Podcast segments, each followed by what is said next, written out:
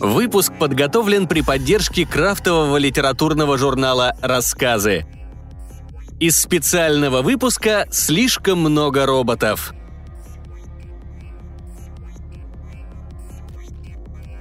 Юлия Кулакова.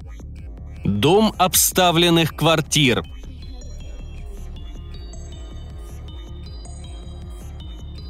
«Ну что?» – спросил Виктор.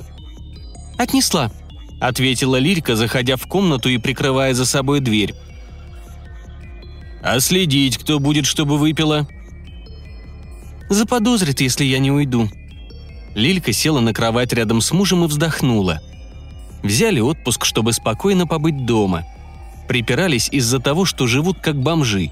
Лилькина бабушка поставила условие, чтобы молодожены, если уж хотят с ней жить, не вздумали ничего ремонтировать или покупать в дом, а иначе пусть выметаются на съемную квартиру.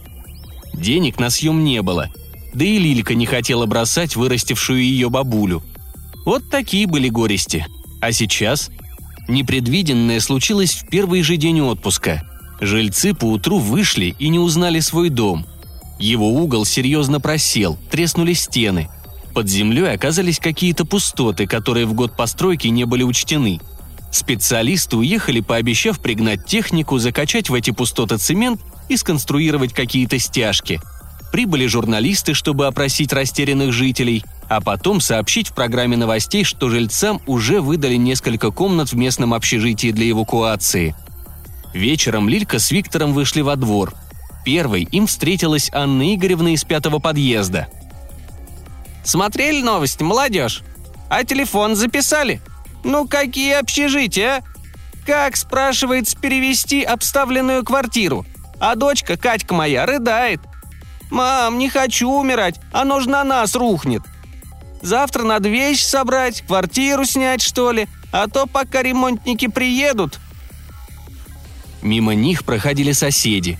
Николай Гаврилович из второго подъезда, Лана с мужем и дочкой Иры из третьего, мужчины, женщины, кого-то Лилька не знала – Мало они общались до сих пор между собой. «Покойтесь, Кать, мы тоже», — бодро сказала она. «Чего?» Семнадцатилетняя Катька изобразила на лице такое презрение, какого и за деньги не сыграть. «Правильно, мам сказала. Вы бомжи, вам терять нечего, а у нас обставленная квартира. Мы лучше умрем, чем бомжами быть». И гордо подняв голову, удалилась. Вечером соседи вновь вышли на прогулку всем домом – но на этот раз Лильку все обходили стороной. Один раз она явственно услышала. «Да, нищие, что им терять? А мы куда поедем? Пусть крыс бегут». Сказавшая это Лана направилась в тот самый подъезд, который больше других ушел в землю, обрамленный новыми глубокими трещинами. Лилька вбежала в квартиру. Виктор паковал чемоданы. «Помогай», – бросил он ей. «Позвонил Владу с работы, он за нами заедет. Знает он эту общагу и кто этим занимается. Сейчас все устроит, друзья помогут. Дом сыплет свесь, нельзя оставаться. Бабуля наотрез отказалась уходить и громко ругалась. И внучка, будто в любимых бабушкиных сериалах, подсыпала ей в чай снотворное. Виктору пришлось звонить знающему еще раз. Не всем объяснишь, на каком основании по обшарпанному общежитию друзья нового жильца таскают на носилках спящих бабушек – Подъезжая к дому уже по темноте, чтобы забрать новую партию вещей, Лилька почувствовала неладное. «Остановись подальше», — шепнула она Владу. Тот удивился, но выполнил просьбу. Лилька вышла и закрыла себе рот рукой. Дома больше не было. Точнее, он был, но быстро, прямо сейчас, на ее глазах проваливался под землю. «Там же Катька и все!» закричала Лилика и бросилась к огромному разлому, в котором исчезали стены. Виктор еле успел удержать ее, а в окнах дома горел свет, покачивались люстры, никто не звал на помощь. Катька, Анна Игоревна, Николай Гаврилович – все тихо уходили и уходили под землю. Лилька кричала, срывая горло. «Нет», – произнес чей-то голос позади нее. Лилька обернулась. Лана, а на ее руках с распахнутыми от ужаса глазенками Ира. Лана решительно зашагала к разлому. «Стой!» догадалась Лилька и бросилась за ней. Лана оттолкнула Лильку и швырнула ребенка прямо в зияющую яму. Детский крик словно распрямил Лильку. Она ударила Лану в лицо и кинулась к разлому. Ира чудом держалась руками за камень, торчащий из засыпающегося края.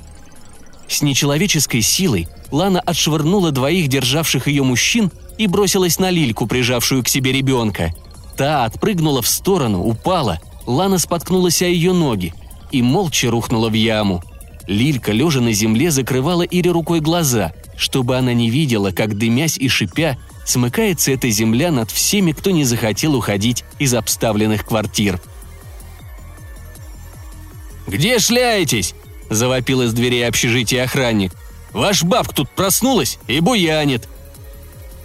Вся в пыли и в грязи Лилька села на асфальт и истерически захохотала, а Виктор с молчащим ребенком на руках отодвинул плечом охранника, вошел в общежитие и побежал по лестнице вверх.